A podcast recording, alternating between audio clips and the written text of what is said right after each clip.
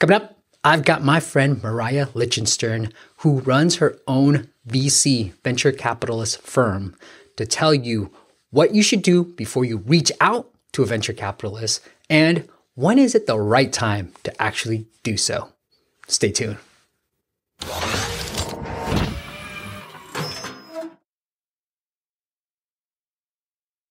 What is up, App Nation? It is Steve P. Young, founder of AppMasters.com, the place you go when you want action packed content in the app business. And today is a snippet from our previous virtual summit with my friend Mariah Lichtenstern, who is the co founder of Diversity Ventures. And I'll link it up into the YouTube description so you can learn more about her venture capitalist firm. She's a great person. And if you're in the Sacramento area, definitely reach out to her. But in this video, Mariah talks about whether a founder should actually seek venture funding. And when you've built up a little bit of traction, when is it the right time to actually approach a venture capitalist? Some great knowledge here. The audio is somewhat okay on that, but make sure you watch because it is some phenomenal content that Mariah provides. So let's get to Mariah. Is there anything that like founders, I mean, think we're a little bit delusional in that we think we have it all, we have it all figured out. Is there anything that I think maybe like self-reflection that we should be doing as a founder before we go to a VC and be like, you know what, I got what it takes, mm-hmm. especially as a first-time founder. Mm-hmm. It's funny because you know I'm a, I'm a founder too, and so um, it's interesting as you progress in your company, in your business, in life. You kind of look back sometimes. In hindsight, is 2020, right? Um, and so now it's interesting when from this side of the table, I look back at you know my entrepreneurial endeavors, and when I look at new founders and I just see things like I've been there, I you know, and let me just give you some tips that that you don't recognize now. And one of the the one of those things that kind of stands out to me that you probably wouldn't expect is that a lot of founders think they need to raise money and they don't. They really don't. Like that should be the last consideration when building your business. And oftentimes they think, well, I need money to build this business, so I'm going to go raise money. And then they're spinning their wheels and not realizing why they're not able to raise. And they don't actually take the time to learn what the investor's mentality is, like what their business model is. And if you're going out to fundraise, then the investor becomes your client and you have to know your client. Like that's number one in business, right? You you have to know what your customer wants and you know customer service.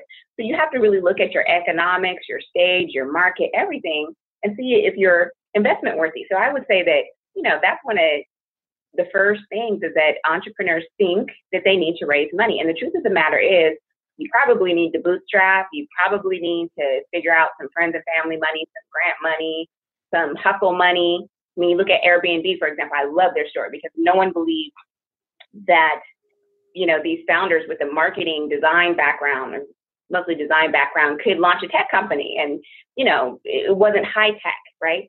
But what did they end up doing? It was election season. They sold Obama O's and Captain McCain Crunch or whatever.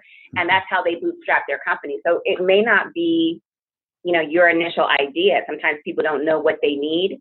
Um, and sometimes investors don't recognize the domain that you're an expert in. So, you know, find some way to bootstrap and validate your market because what investors want to invest in is traction. They want to know that you've identified the channels where if we pour money on those channels, we can just, you know, predict the return.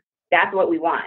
So I would say that number one thing probably that I encounter is entrepreneurs who think that they need money and they don't need money yet. The, other thing I want to move back to is you talked about traction, you know, maybe possibly raising a family and friends round. So how do you know as a founder, like, okay, I'm ready to talk to Mariah. I think this is, I'm at the right stage when I can approach a professional VC and kind of really, you know, accelerate things. Well, for me, you know, I'm willing to talk to founders at idea stage. If it's not something that's, you know, ready for institutional investment, you know, an advisory role might make sense. You know, maybe the non-dilutive capital route, a fiscal sponsorship might make sense. Maybe going into a founder institute or other accelerator might make sense. Um, so I'll talk to people at idea stage. Um, but I think, you know, I'll quote one of my favorite VCs, and that's uh, Mark Suster. He's at Upfront. And he has an amazing blog. If you guys haven't seen it, check it out. Both sides of the table is what it's called um, and have just in, just an incredible repository of, of knowledge about venture capital. And he's also been a founder, so again, both sides of the table. And he has a particular blog post, I think it's called Lines Not Dots. And that's his, you know, um, method of investing. And I think it applies to most investors. So especially if you don't know someone and you don't have like a warm referral that's from a really trusted source, you know, when you first meet a founder, if you're not 100% sure, like, whoa, this is like, I got to get in this because this is amazing. Like, I don't want to miss it. I, I will take a risk on this. This is just like, wow. If it's not that, which like 99.99999% of companies are not, then you're going to say, okay, that's interesting. Here's a little dot. And then, well, I guess if you're here's a little dot. And then over time, we want to see, here's a little dot. And oh, here's some adversity. And oh, wow, they bounced back from that really nicely. That shows me resilience. And then, oh, look at this. Okay, all right. Oh, they're taking off. Now it's time. So, you know, develop a relationship so that we can see do you have integrity? Um, are you someone that I want to work with? How do you respond to failure, rejection, success?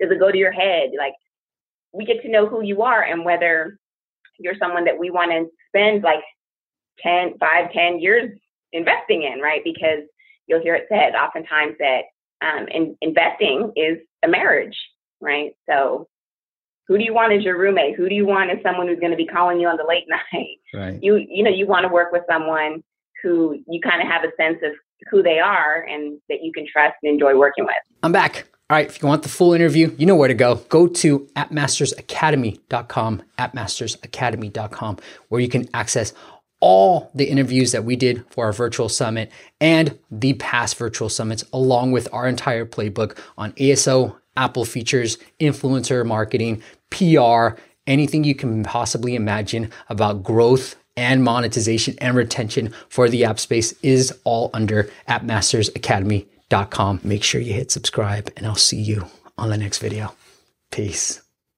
Check out the top video if you want to learn more about how do you sell your business, how you sell your app business for maximum value. And check out the bottom video if you want to see a ringtone app that is making over $400,000 a month. Make sure you hit subscribe by clicking my face right there somewhere in the bottom. See ya.